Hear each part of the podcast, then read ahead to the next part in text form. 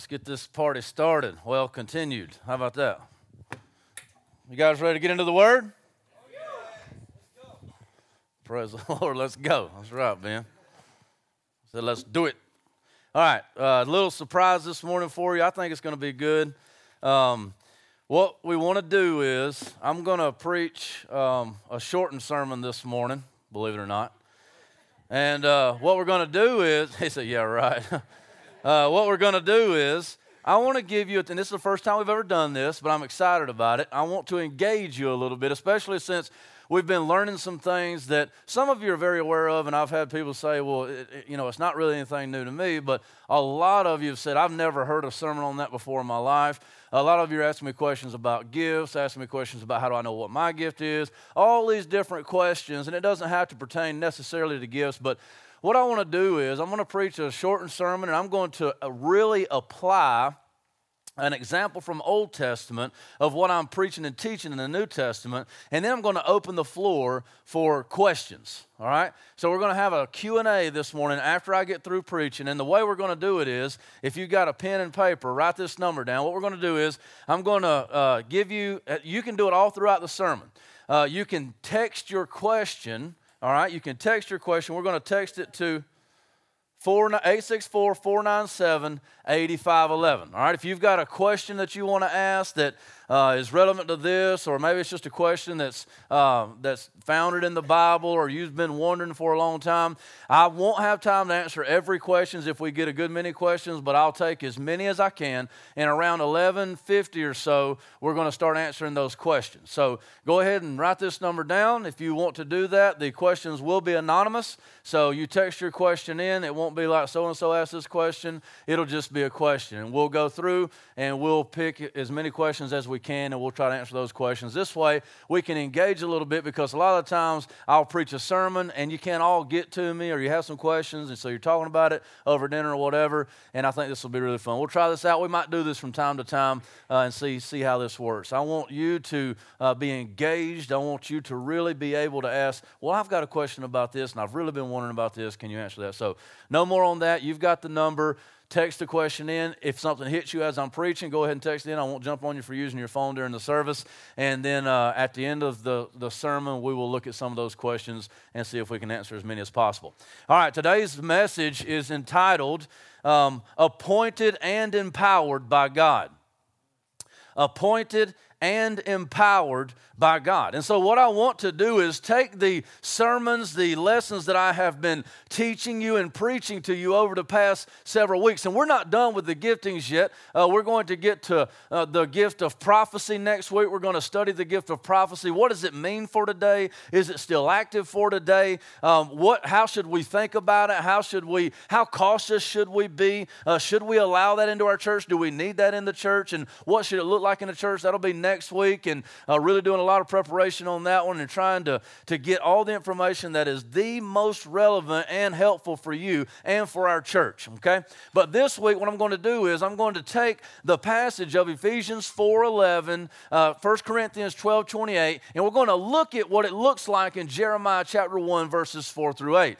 So, what you should be asking yourself over the past several weeks is okay, my preacher, my teacher has been talking to me that uh, gifts are still in existence, that, uh, the, that the Lord gave each one gifts as he saw fit and uh, as, as he willed it to be according to uh, the graces that he desired to give in Christ. So, the Lord has gifted everyone who has come to him and been born again and cleansed by the blood of the Lamb and has received the Holy Spirit. That's one and the same action. When you're born again, when you are washed in the blood, when you are covered in the blood of Christ, you that happens through the indwelling of the Holy Spirit. So when you become a child of God, the Holy Spirit comes in and He uh, redeems you, He regenerates you. These words that we can find in the Scriptures, and He makes you new. But in that process, it's just it's not just about justification being right before God, but it is about sanctification as well. And you have received a Holy Spirit that dwells inside of you, that Holy Spirit is the same Holy Spirit that raised Jesus Christ up from the dead, and that same power now lives inside of you. And what we know about this is, is that that Holy Spirit that lives inside of you is a living and active person. He has personality, he has emotions. We can grieve him, we can silence him, we can quench him. We can we can we can really turn the Holy Spirit off or we can interact with him and we can fan in the flame the gift that was given to us and we can be filled with the Holy Spirit. So there's a difference in being indwelt with the Holy Spirit. Every believer has the Holy Spirit dwelling inside of him. But there is in the scriptures a distinction between those who are indwelt by the Holy Spirit or have the Holy Spirit dwelling inside of them and those who from time to time are filled with the Holy Spirit, uh, seemingly empowered by to a greater degree uh, in order to do the work of God. Okay? So as we are getting tuned, this I think that this correlates with the act of sanctification, this work by which we become more and more like Christ and become more and more in tune with the Holy Spirit and with Jesus, and we are we are used by him or allow him to use us more to do the things that he calls us to do. Now we've preached a sermon and we said that, that here we believe, that I believe, okay, this church believes, for the most part, all of, your, all of your leaders agree that all of the gifts are still active and present and available to those who God sees fit, okay? Uh, so, what we would say is that the gifts are here. How should we use them? And we said that there are three reasons why we don't see God working in us like we would like to. One is that sometimes we lack faith to see those gifts and those healings and those miracles and the supernatural things. But I don't think it just uh, I don't think it just takes the supernatural gifts away. But I think by faith we receive words of wisdom. By faith and by interacting with Christ, we understand the Word of God and its relevance in our lives. Uh, this faith, I think that, that, that, that a lack of faith really hurts us in our relationship with God and seeing the gifts uh, worked out to their fullest. But a second thing is wrong motives. So you may want to work a miracle or you may want to teach well or be a charismatic leader, but with the wrong motives, and God's not going to allow that. So I've, I've even gotten up before and prepared my sermon wrongly and, and, and did not do what God felt like that God wanted me to do and that I felt like God was leading me to do. Some of you think that when I preach a sermon, I just get up here, I write three points out, and I just go to preaching. Well, it is, and maybe some preachers can do that. I'm not saying I'm right, I'm not saying I'm wrong, but what I have found in my preaching is that I almost I can study the scriptures. Yeah, hello? I can study the scriptures for, for hours on end, and I can probably make three or four or five sermons in a week because that's not very hard. I can go to a text and one verse. My wife can tell you we can talk for an hour and a half on one verse, on one word, on one word in the scriptures. If you go back to the Greek and all that, it's not very hard to write a three point sermon, but I oftentimes agonize over what the Lord has for you for me to say this week as I communicate with the Lord on a relational and realistic level. A lot of people believe that this Bible is the only way that God speaks to us anymore and that there is nothing else. And we can't really get into that. Now, I do believe that the Bible is sufficient and it is a closed canon and there is no, no one else, and we'll get into this next week when we talk about prophecy. There is no more words of God spoken that we should write down and, and believe as Scripture. No. What we see as the prophetic gifting, and this is just a little uh, insight to what's coming, is that a prophetic word is, is, is, is, is getting a word from the Lord and something being placed on your mind and you sharing that, but all of those must be tested by the Word of God. And so, what I'm saying is, is that the Lord has given us the Bible so that we can understand everything that we need to know about, about God. It is sufficient unto God for salvation. We know that. But I do believe that the Lord still speaks and He helps us to understand the Scriptures. I believe that's absolutely in the Bible. He helps you to understand where He would want for you to go and how He has gifted you. But all of those insights are to be tested by the Word of God. Raise your hand if you believe God still speaks today. God still speaks today. Now, do we put that on par with the Word of God? No. We test it by the Word of God. Amen? We, th- this is his final authority. But he does still speak. He brings things to mind. He puts, he puts a still small voice in our head and he says, Hey, I would like for you to I'd like for you to text Josh and tell him, man, I'm praying for you today. I'd like for you to call up uh, uh, John and, and tell him, say, hey, man, I missed you today. I'd like for you to do this. I, why don't you right now stop what you're doing and pray for so and so? Hey, I think I, I, want you to go over and I want you to tell uh, Wesley this, or I want you to tell Grant, I want you to go over and tell him that, that God loves him. I want you to go tell him that. And how many times have we had someone come to us? Uh, Scott and I were talking a while back, and he said, You wouldn't believe it. He told me this whole long story about how Hambone was, was texting him and calling him, and he was like, This guy's got a camera somewhere. But the Lord speaks to Hambone, and Hambone's very obedient, and he'll say, Oh, I got to stop that. And, and many times, Hambone's called me or texted me, and I thought, Man, what, how on time was that? How many times have you been obedient and you've called or texted someone or went over to someone's house or, or put something on Facebook or whatever it might be? The Lord speaks in all types of different ways. And then someone responded to you and said, How'd you know? And you said, How'd I know what?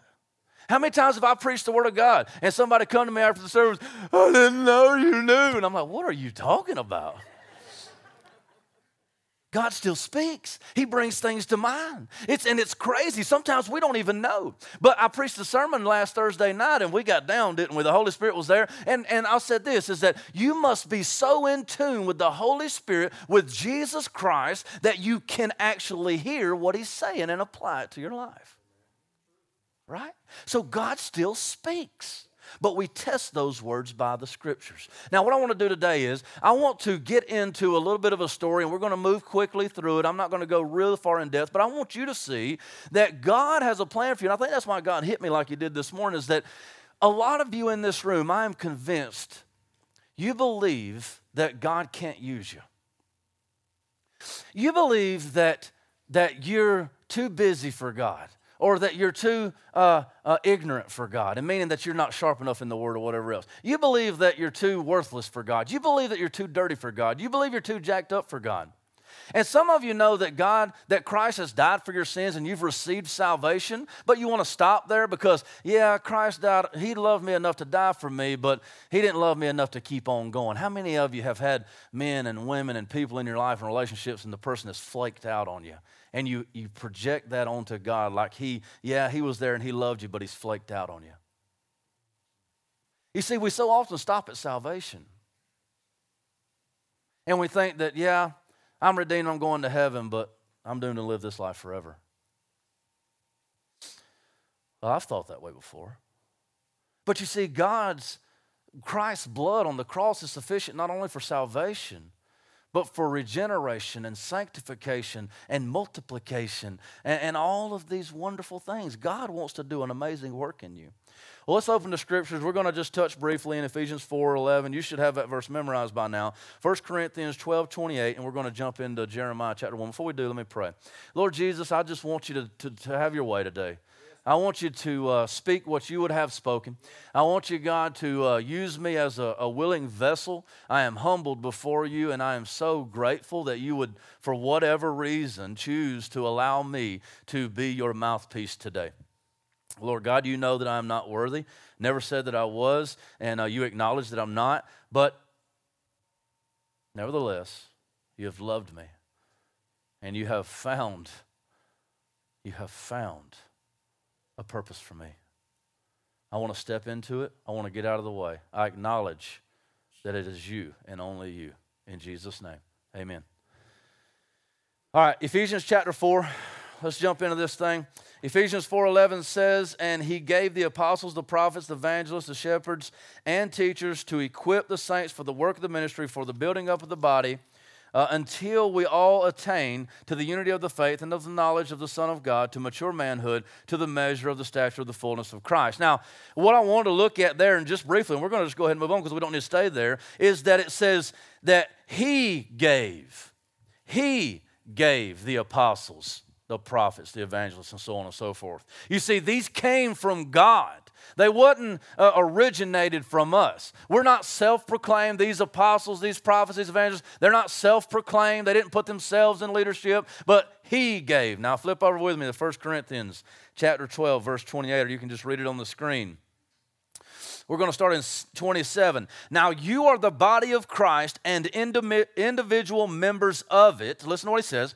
And God has appointed in the church first apostles, second prophets, third teachers, then miracles, and so on and so forth. I want you to pay attention, especially to the words, and God has appointed. And God has appointed. Now, hold on to that uh, for just a second, and let's go over to Jeremiah. Flip back in the Old Testament. And here's where we're going to spend the, major- the majority of our time, okay?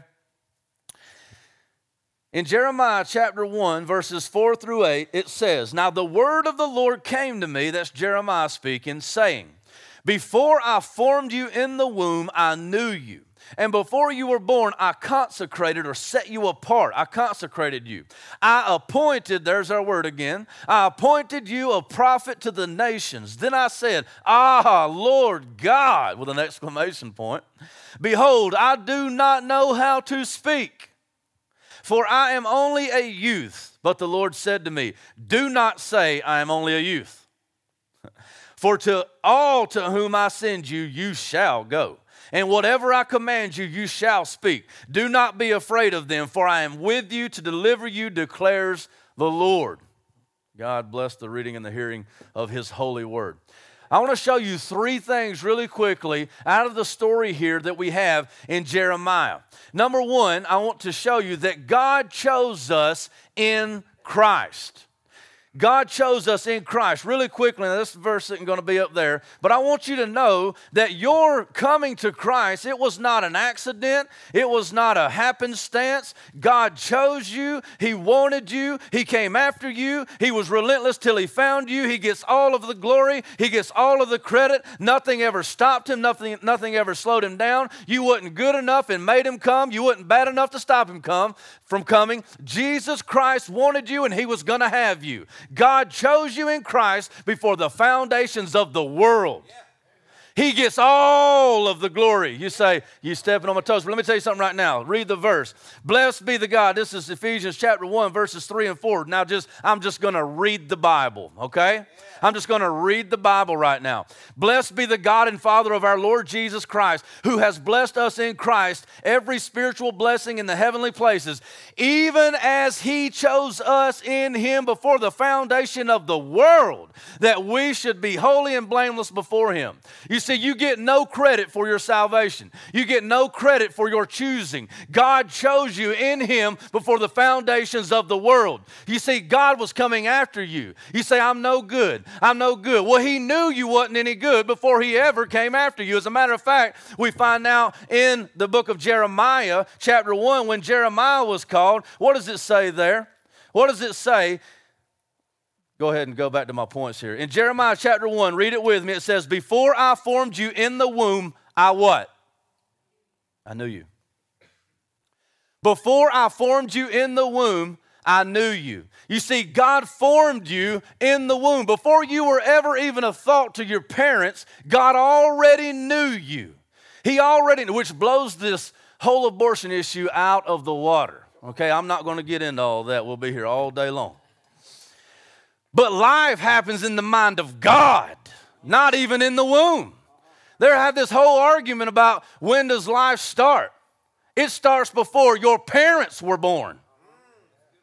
You were a person that God, before the womb ever came into existence. Before you entered the womb, I formed you. My point is this many of you thinking out there that, well, I just found this church and I feel like I'm supposed to be done like this, but they don't know me and, and, and you know, I don't know if I'm meant for this. I don't know if, if I can be good enough. Well, listen, God formed you, He gave you and wanted you before you were ever born, and He has a plan for you that's been in place forever because God's existed forever. You see, you existed in the mind of God before anything else. So, number one, it says, Jeremiah said, uh, Before I formed you in the womb, I knew you. But listen next, he says, Before you were born, I consecrated you. So, not only did he make you, not only did he design you the way that you were to be in his presence for him, gifted for him. You see, I think that we can tie in the whole gifting to this as well. You see, because God doesn't make mistakes and he doesn't have to guess and he's not surprised by anything.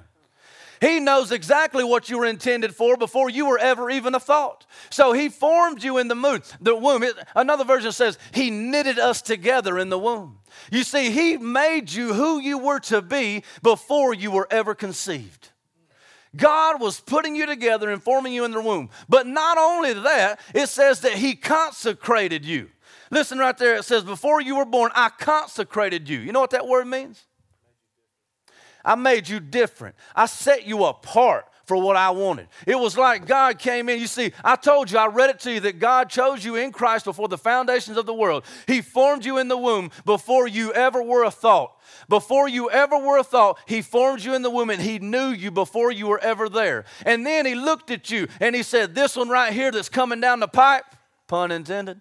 This one right here that's coming down the pipe, I know who he's going to be. As a matter of fact, I've already designed him for the work that I have for him. He don't know it yet. Now he's going to be all jacked up and he's going to go through a training process that's going to have his mind blown. But I know exactly who he is. As a matter of fact, I put him together. I knit him together in the womb. And not only did I knit him together in the womb, but I already decided what I had for him. And when he pops out, I'm going to say, you know, you go over there.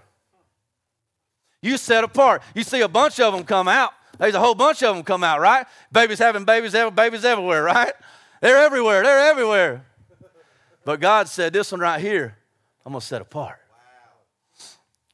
This one right here, I'm going to set him apart from everybody else. Now, I got something over here for these too, but I got to work for you. You consecrate, you set apart. You're saying, I don't know, I don't know, I don't know. God knows. God knows. He knit you together, He consecrated you, He set you apart, and now you are over here. But you say, Yeah, I'm over here. I'm set apart for God, but I don't know what to do. He goes on. God's word is sufficient. It says, And before you were born, I consecrated you, I appointed you a prophet to the nations. So he says, You've been set apart for my work. Now I got a job for you. I'm going to appoint you to what I want.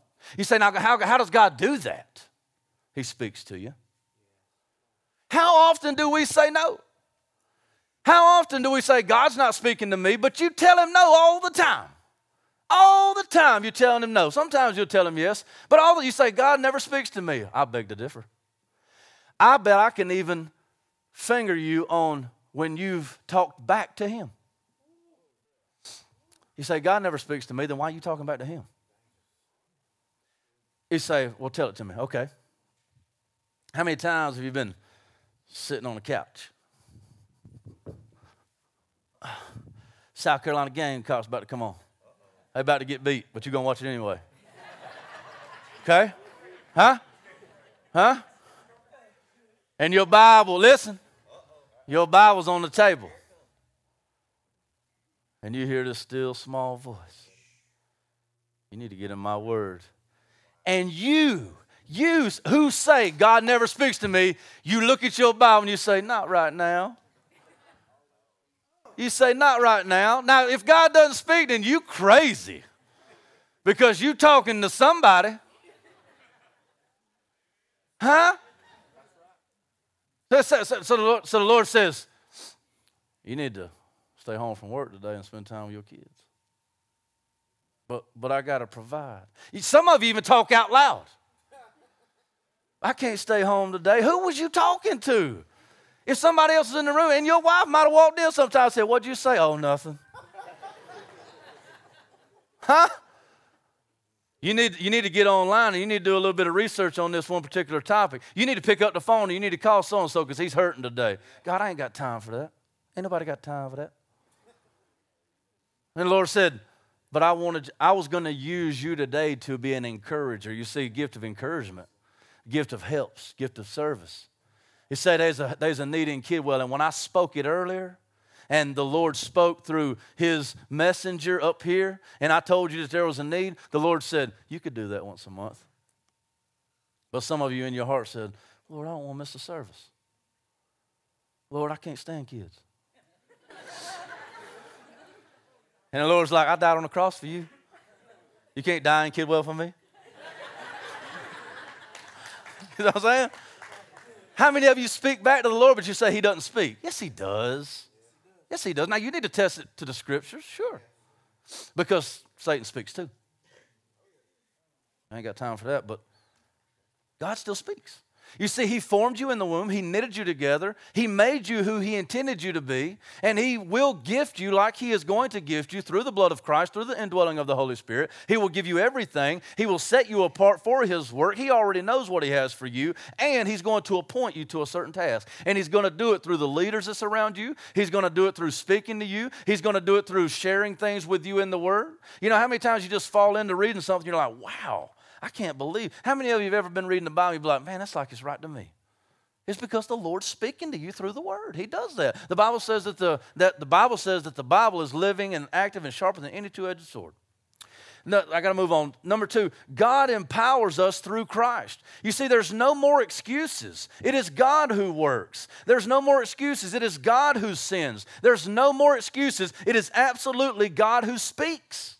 You say, I can't do that. I can't go over there. I'm scared. I can't do this. I can't do that. I can't do I know you can't, and He knows you can't too. That's why He formed you, consecrated you, and appointed you to do this work, but He didn't leave you there. See, God doesn't leave you there. Listen to what Jeremiah says. Jeremiah said what you said. Then I said, Ah, Lord God. ah, no. Kidwell, no. Read the Bible, man. My favorite show's coming on. You just told God Almighty no to the living word because of some show, television show. You say, I never tell God no. Yes, you do all the time. And I do too, and I got to stop that. It's like, stop, stop that. You know, stop that. Put that remote down. You know, how many times God do that? I mean, you do that to your son, your daughter. It's like, I want a cookie. Supper's cooking. I got better things for you. You go on and do it anyway, and then what happens? You know? My dad has done that for me before, and I was like this right here. No, no. I used to wear baggy pants, right? I wear. He said one time I remember. Now this is a quick story right here. I remember the last time my daddy ever whooped me. You remember that? I remember the last time my daddy's here, and uh, I had gotten into the phase. I wear some real baggy pants, uh, and he had this hickory now, my grandma, she's, whoo, she's here too. You pick a bad hickory, she's going to send you to get another one. You're going to get whooped twice. All right? But my, I had done something, I can't remember what I'd done, but my daddy was whooping me. And I remember since I had the baggy pants on, it was like hitting an umbrella, uh, uh, you know, or a parachute. But I couldn't feel it. So I made a mistake of laughing. You remember that, Daddy? So he's like, all right. You know, my dad, my, you know, he's like, okay go down to the woods. So we go down to the woods, to the edge of the woods, and he picks this. It's not a hickory, it's a stick. and he's like, boom! And I'm like, okay! I was kidding! gotcha. I don't even know why I was saying that.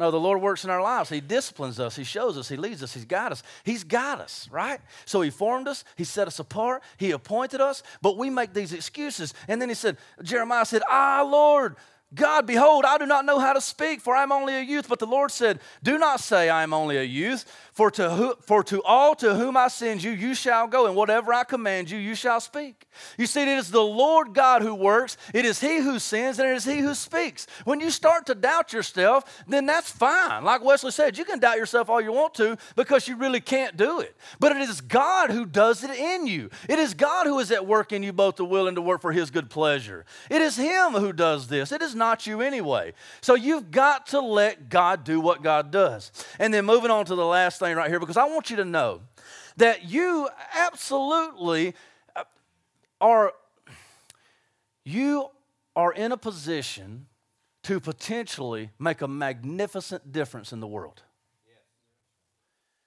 But you're only a, a yes away. You see, we just got to stop telling God no. God has formed you, He's knit you, He's set you apart, He's appointed you, right? And He's told you, I know, you know, like Jeremiah, you said, but I can't, but I, but I, but I, but I. And God has said, just like He said to Moses, He said, yeah, maybe not, maybe you can't speak, but that's okay because I'm the one sending you, right? I'm the one that's going to speak through you. It's going to be me. And that's why he desires a weak vessel so that his strength will be made manifest. And if I had times, we could go over to Judges chapter 7 and look at the book of Gideon and how he whittled them down from 32,000 soldiers down to 300. You see, a lot of the times, I, spoke this Thursday night too, a lot of the times God needs to break you down so he can build you up. A lot of times we're so, we're so prideful, but God's like, I know you can't. That's why I chose you. That's why I chose you. And then the third thing is, is that God finishes us by Christ. You see, there's no more fear because Christ has said it is finished. Look here in Jeremiah, and Jeremiah answered the call of God. You have to ask the question Will you answer the call of God? It says, Do not say, I'm only a youth, for to all to whom I send you, you shall go, and whatever I command you, you shall speak. Listen to this. Hang your hat on this. Do not be afraid of them, for I am with you to deliver you, declares the Lord. Declares the Lord. And the last verse I'll tell you, see, this is this actually takes root and is completed in the work of Jesus Christ uh, in Joshua chapter 1, in Moses, in, in this place right here, in First Chronicles, all throughout the Old Testament, God is saying, is that I have promised you, I have shown you, I will do it. I will make you a nation. I will do this. I will, I promise you, I will not leave you. I will not forsake you. All of these promises, right? Well, we could look and see, well, Jerusalem, you know, fell, and, and, and Israel's not in, in the Holy Land. They're not a whole nation. It seems like God has failed. But God has not failed because all of these were foreshadows of what Jesus Christ would do in his death, burial, and resurrection. You see, what, what you need to happen in you can only happen in you because of what happened in Christ. You see, God is going to finish you. And when I say finish you, I don't mean like finish you off. I mean, He is going to keep you till the end. You see, you are going to want to give up, you are going to fall. But God is going to be the one that not only forms you in the womb, appoints you to the work, and empowers you to do it, but He's going to keep you till the end. So you don't have to worry. For he says, Do not be afraid, for I will deliver you, declares the Lord, which sets it in stone as it was spoken out by God Himself. He is going to do this thing, and you don't have to worry about it. Philippians chapter 1, verse 6 says this, and I am sure of this, that he who began a good work in me, in you, will bring it to completion at the day of Jesus Christ. You see, you don't have to worry. You're wondering about your call, don't worry about it. God will show you what it is. You're wondering about being able to do your call, don't worry about it. He's going to gift you and empower you to do it. You're worried about, uh, uh, about falling. You're worried about not staying true to the end. Don't worry about it. He's going to keep you and He is going to guard you, and He is the one who will finish it in the end. He is not, Hambone says all the time, He is not looking for your ability, but He is looking for your availability. You see, God desires to use you. Will you say yes and allow Him to do the rest? Will you say yes and allow Him to do the rest? Stop telling Him no. I challenged our bucket group, and after this, we're going to do the questions. I challenged our bucket group this week. We went through the same thing. We said, Does God still speak? Most everyone, I think everyone in the room said, Yeah, I think He still speaks we have personal examples of God speaking to you, and it was so real that you spoke back. You do it all the time. Just pay attention now. A lot of times we just walk around through life like, God doesn't speak to me. Pay attention this week. Pay attention this week. And when God whispers, do this, do that, pick up this Bible, read this verse, do this, do that. Try this week to not say no one time and watch what happens. You say, I don't know how to do this. I don't know how to walk into my gift. I was talking to Brother Randy a little bit earlier. He said, I don't know how to. Just listen. Just listen. God's speaking. The question is, are you listening and will you answer with a yes? Landrum, Inman, Spartanburg, Greenville, it won't be the same. If Christians would just stop telling God no,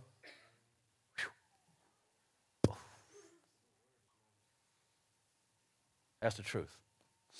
Now, let's get into some questions. I understand we've got a few questions. Uh, I do believe that God desires to know you, uh, and I do believe that God uh, has a plan for you and He has a gifting for you. And I want you to walk into that. That's why we're doing this this morning. So, first question is what do I do if I don't know what my gift is? Okay? What do I do if I don't know what my gift is? Probably a lot of you are wondering that. Some things that I would tell you is this is that if you don't know what your gift is, then a lot of the times, if you will go to those in leadership over you, they will be able to help by saying, This is what I see that God has gifted you with. Uh, for instance, a lot of people will come to me and they'll say this. They'll say, I'm not really sure what my gift is. And I will be able to, now, if you spend enough time with that leadership anyway, now, if you only come on Sundays or if you're new here or whatever, it's going to be really hard uh, to do that. So if you have someone trusted in your life that you trust to uh, speak into your life, if they know Christ, then you can ask some of those people around you. And a lot of the times, your gifting will coincide with your personality. So uh, this will be a big help to you. So if you tend to be very generous, if, you, if it's not hard for you to give, if you see someone in need and your first reaction is this, then you've probably got the gift of helps or the gift of generosity. If you, if you like uh, Steve Brown, I mean, who in here doesn't know what Steve Brown's gift is? It's very obvious, right? Because if there's anything needs to be done, he's like knocking you out of the way to get to it, right? He wants to work. If I got a mop in my hand and there's only one mop, he's like, brother, can I do that? he's got the gift of what? Service right? I have people call me, there's like one or two or three or certain people who call me all the time and they're like, you know, I'm praying for you today. I got the gift of encouragement. I see some people emerge as uh, leaders and they want to uh, take charge of something. Now, uh, you might need to steer that and guide that, but it may be that God has given you the gift of administration or leadership. Or, you know, we can see, I, I know several of you, it comes right to mind that you can, you've got the gift to teach. Okay? So, uh, what do I do if I don't know what my gift is? You need to get in a close relationship with your leadership, with those who are in authority over you. You need to submit to them, and you need to uh, seek their guidance on what your gift is. That, that's what I would say, one thing. Another thing, obviously, the first thing is pray and seek God. Ask God to reveal that. How have you made me, God? How have you knit me together in my, in, in my mother's womb? What, what is it that you've set me apart for? You know, what do you have for me? And if you will seek the Lord and not say no, then He will absolutely start to lead and guide you in that calling, and He will open up doors for you to be used in that calling too. So, good questions. Read the Bible. Read all of these lists of giftings and see, okay, God, what is it that you have for me? What is it that you have for me? Next question. Uh, let's see. Can a prophetic word be wrong? We'll get into this question uh, next week. Uh, the question is Can a prophetic word be wrong? Okay? I'm not going to take a ton of time to answer this because we will answer this question in more detail next week. But it depends on what you mean by prophetic word. There's two distinctions in the Bible as to what a prophetic word is, from my understanding of Scripture. In the Old Testament, a prophetic word would come through a prophet, and he would then say something to this nature Thus saith, thus saith the Lord, or thus says the Lord. This is what the Lord says.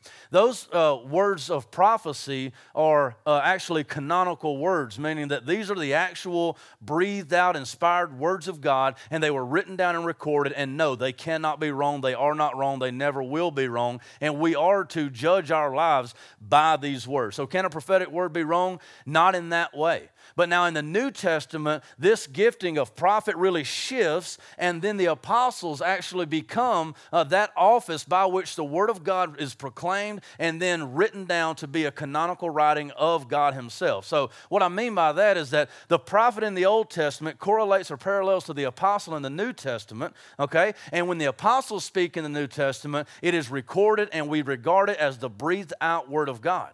But now in the New Testament emerges a different type type of prophecy. And we are forced to create another type of category to understand this type of prophecy. Now, like I said, I'm going to touch on this in a little bit more detail next week, but in 1 Corinthians 14, in 1 Corinthians uh, 12, 13, and 14, really that whole kind of section right there, it speaks about words of prophecy that are to be tested by the Word of God.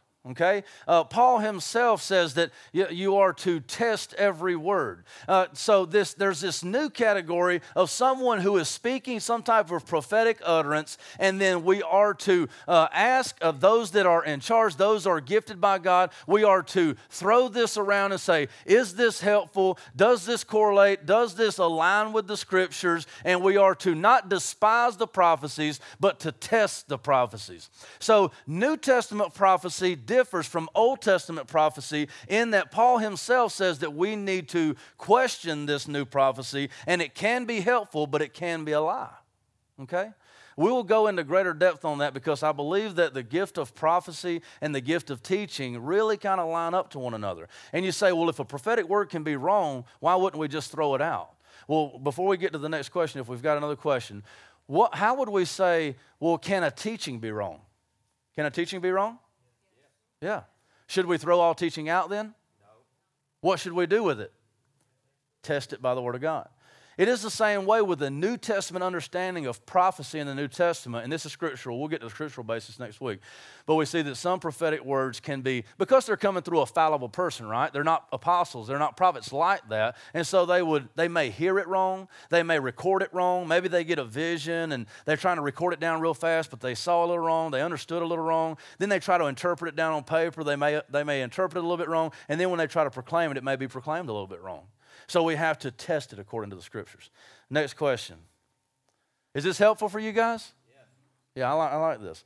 Um, how do we get out of the way of God, of what God has planned for us? That's a good question. So, how do we get out of the way of what God has planned for us? Well, the first thing I would say is, is that you have to absolutely submit your life. How do we get out of the way of what God has planned for us? You have to submit your life. I think this would really correlate with what's God's will for my life. How many of you ever wondered that? What's God's will for my life?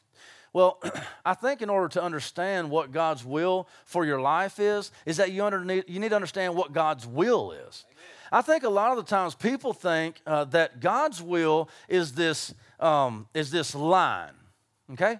And if I had a piece of chalk, I could draw a line up here. And they think that, um, a lot of people think that God's will is a straight line, okay? Uh, and that we are to get in God's will, meaning that we are to get on the line, and then we are to follow God's will uh, in such a way that we follow the line.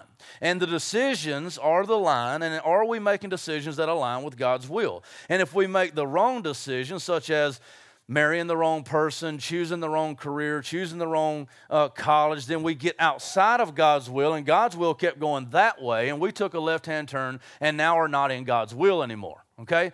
But I would suggest to you that God's will doesn't work like that.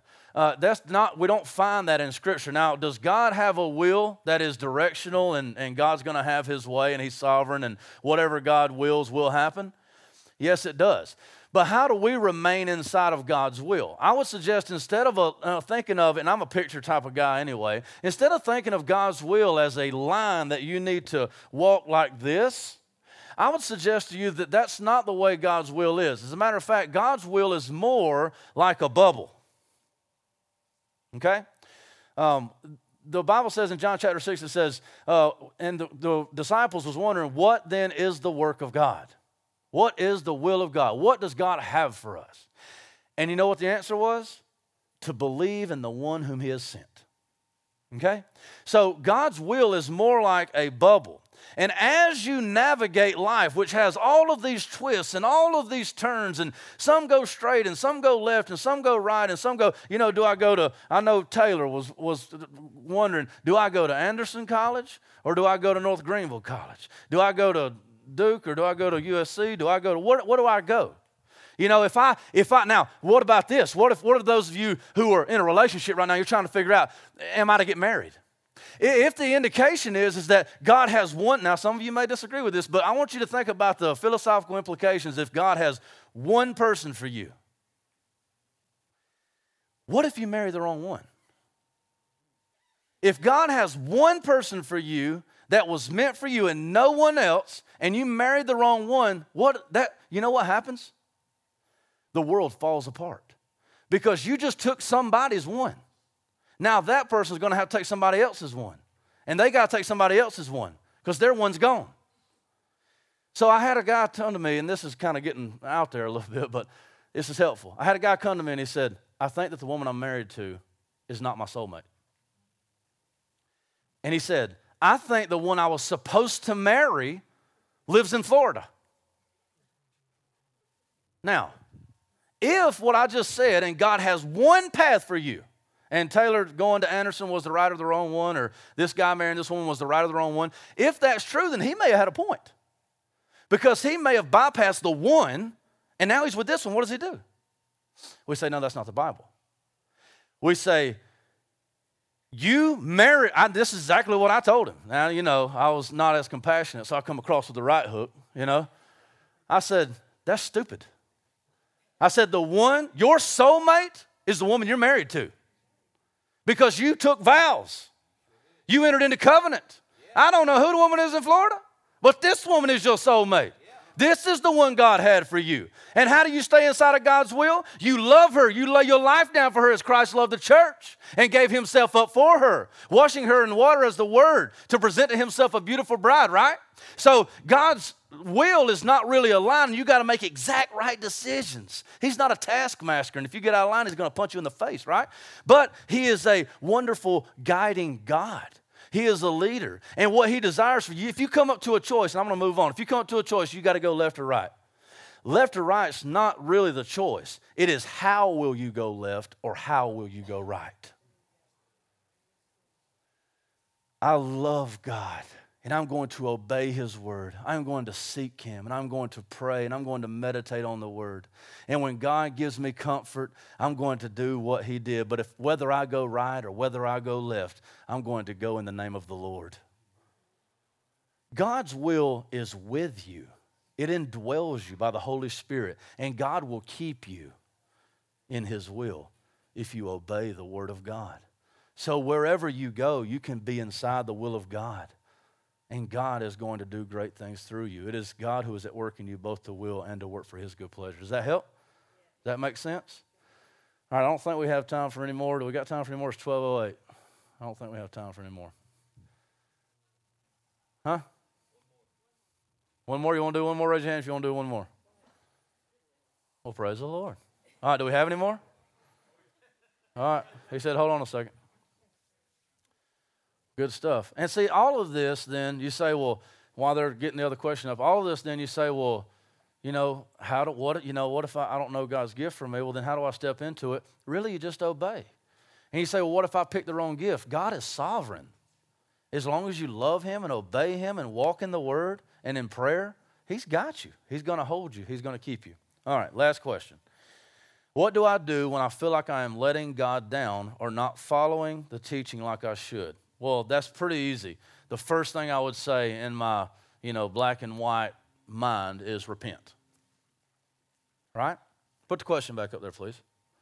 So it would say, Can we pop that up back, back up real quick? Oh, you got to type it back in. What do I do when I know da, na, na, na, na, na, na. Somebody needs some typing lessons. What do I do when I feel like I'm letting God down or not following teaching like I should? Just leave it up there. First, you need to repent. Okay? You need to stop doing what's wrong and start doing what's right. Because the implications there are that you know what's right. See, how can you know what you're doing is wrong? Okay? What, what, how, can, how, do you, how do you know what you're doing is wrong? It's that you know what's right. So the implication there is, is that I know I'm doing wrong. I know I'm letting God down by not following his teaching like I should. That in and of itself necessarily means that you know what God is teaching, right? And this is anonymous. I have no idea who you are, but I bet several are, are doing this. I know what God is teaching. I know how God is leading. I hear God speaking, but I am choosing to go this way. So, the first and very first thing I would say is repent. Stop doing what's wrong and turn and start doing what's right.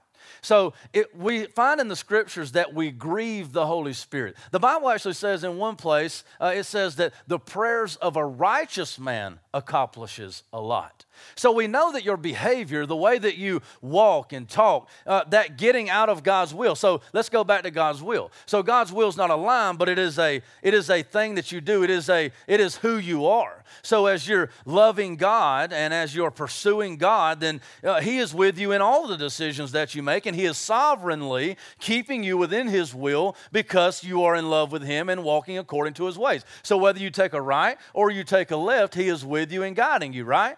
Well, now let's apply this same logic. You say, well, what if, what if I'm grieving the Holy Spirit, or what if I'm letting God down or not following the teaching? Then you know what happens? What that means is, is that you've gotten outside of God's will, the bubble, you've stepped out of God's will, and it doesn't matter where you go, you can't please God.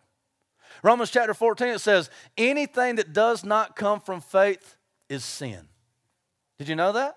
Romans 14 says, anything that doesn't come from faith is a sin. So if you know, if you have faith in God and you know that His will is over here, and then you keep on walking, you can take a right, you can take a, um, a right, you can take a left, you can go straight, you can go to diagonal, but God's will's over there. It doesn't matter what you do. You can't be in God's will and you can't please God.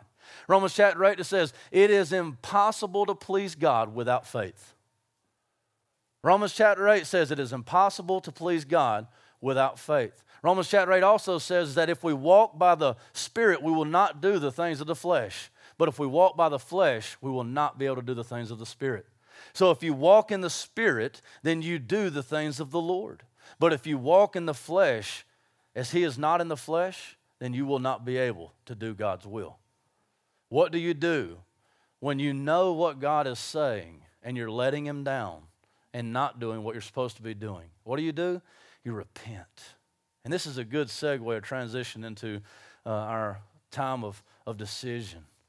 So, as we all stand to our feet and as the lights come down, I want to ask you are you intentionally disobeying God? Call it what it is. And you know, God's a big God. You come to God and you say, Lord, I've heard the preaching on the gifts. Lord, I've heard how you formed me. God, that resonates with my soul. I know that, that Jesus Christ's blood and righteousness is what empowers me as He ascended on high and sent the Holy Spirit to, to do a great work in me. God, I know that, that, that you have empowered me to do great and mighty things. But Lord, I've been, I've been disobedient. I've been walking away and God, I mean, come on, people. Is everything, does it, does it seem like everywhere you go, you fall? Does it seem like everything that you do, you just can't get peace? You feel like any decision that you make, even going to church sometimes, feels like you're outside of the will of God. Going to church doesn't save you, doing some job doesn't save you. You can working kid well every Sunday for the next year. It's not going to sanctify you, it's not going to justify you. It's just going to hurt them if you're not walking with Christ. If you have a repentant heart, and if you've turned back to Jesus, and you've simply said, Lord, I have nothing, but what I have is yours. Whatever I have, you take and use it. I, I lay my life down at the cross. I, I take up my cross and I follow you. I love you more than anything in my life, and where you lead, I will follow. If you cry out like Samuel, Here am I, here am I, send me, then the Lord will use you. And as you study your word and as you meditate on the word, what is said uh, uh of the believer in Psalm chapter 1 Blessed is the man who does not walk in the ways of the wicked, or sit in the seat of sinners, or stand in the way of scoffers. But his delight is in the law of the Lord, and he meditates on it day and night. In everything that he does, he prospers. He's like a tree planted by living waters, who bears its fruit in season, and whose leaf never withers. In everything that he does, he prospers. Who is that guy? It is the one who finds his love and his desires in the law of the Lord and meditates on it day and night. There's the blessing. Do you seek God? What do I do if I know I'm letting God down? Seek Him. Repent, turn back to Him. He's standing. See, the good thing is He's standing like this. Remember the prodigal son? Man, we could go on and on and on and on. The Lord is He's not even standing still like this, but he is running like this to meet you where you're broken, to receive you, to empower you to put the signet ring on your finger and to kill the fattened calf. Calf. He longs for you. He's appointed you, He's chosen you, He's formed you, He empowers you, He sets you apart, He appoints you, He gives you everything that you need. He's the one sending, He's the one speaking, He's the one that's keeping, He's the one that's finished it. All you do is fall in love with Him and follow Him for the rest of your life. You cannot fail. Even if they take your life, they cannot take your God. Who will answer the call this morning? For the Lord is calling. He is calling through His servants, He is calling through His word, He is calling through the still small voice. How many of you need to repent because you have been grieving the Holy Spirit? But today is the day. Today is the day. Turn away from your sin and turn toward God. I love you so much. The front is open. What's your decision? What say you, church?